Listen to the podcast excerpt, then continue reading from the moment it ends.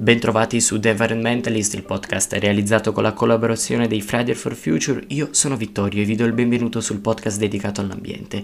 Oggi è lunedì 31 maggio, sono le 5 del mattino, il sole sta sorgendo e io direi di iniziare.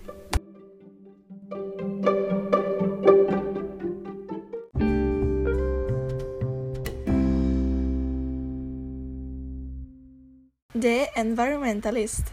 La prima notizia di oggi riguarda le api, le quali non producono solo miele, ma giocano un ruolo essenziale negli ecosistemi. Secondo gli scienziati, tra 100 anni le api potrebbero scomparire con conseguenze incalcolabili su biodiversità e alimentazione. Ma qual è il problema e quali sono le cause di esso? Pensate che un terzo del nostro cibo dipende dall'opera di impollinazione di queste piccole regine della biodiversità. Infatti solo in Europa contribuiscono alla produzione di oltre 4.000 tipologie diverse di verdure. Se le api sparissero, le conseguenze sulla produzione alimentare sarebbero devastanti. Le api continuano a morire e questo non è solo un problema ambientale. Il guaio è che la nostra vita dipende anche dalla loro. Le cause riguardanti questo disastro sono svariate. L'agricoltura industriale è tra le principali minacce per gli impollinatori per via di pesticidi chimici, di monoculture, di perdita di biodiversità oppure di pratiche agricole distruttive. E le api, già in equilibrio precario, devono affrontare un altro killer, ovvero la crisi climatica, che sta modificando il ciclo naturale degli ecosistemi, rendendole così più vulnerabili e di conseguenza meno produttive. Una strage che sembra essere già annunciata, ma per fortuna, come sempre, ad ogni problema si può trovare un rimedio, soprattutto se, come in questo caso, noi possiamo essere sia la causa sia il rimedio. Infatti per salvare le api dobbiamo adottare pratiche agricole sostenibili, proteggere la biodiversità e bandire per sempre i pesticidi dannosi per gli insetti impollinatori.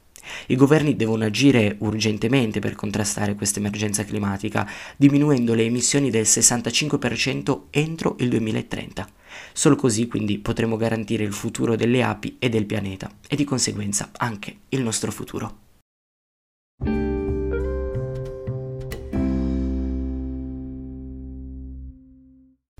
La seconda notizia di oggi riguarda l'Overshoot Day, ovvero il giorno dell'anno in cui la domanda dell'umanità di risorse e servizi ecologici supera la capacità della Terra di rigenerarli.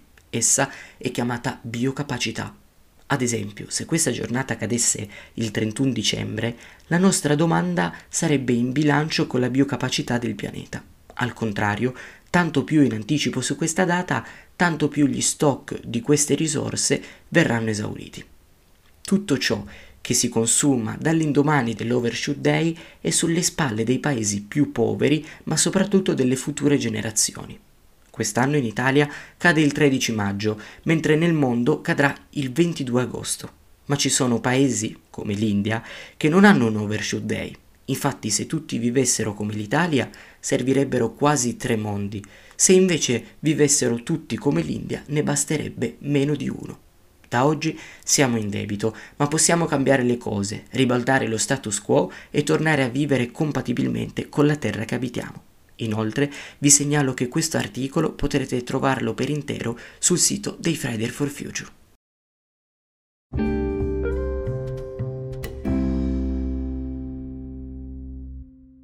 The Environmentalist. E anche per questa settimana abbiamo terminato con l'appuntamento dedicato all'ambiente. Io vi saluto e vi auguro un buon fine settimana. Ciao!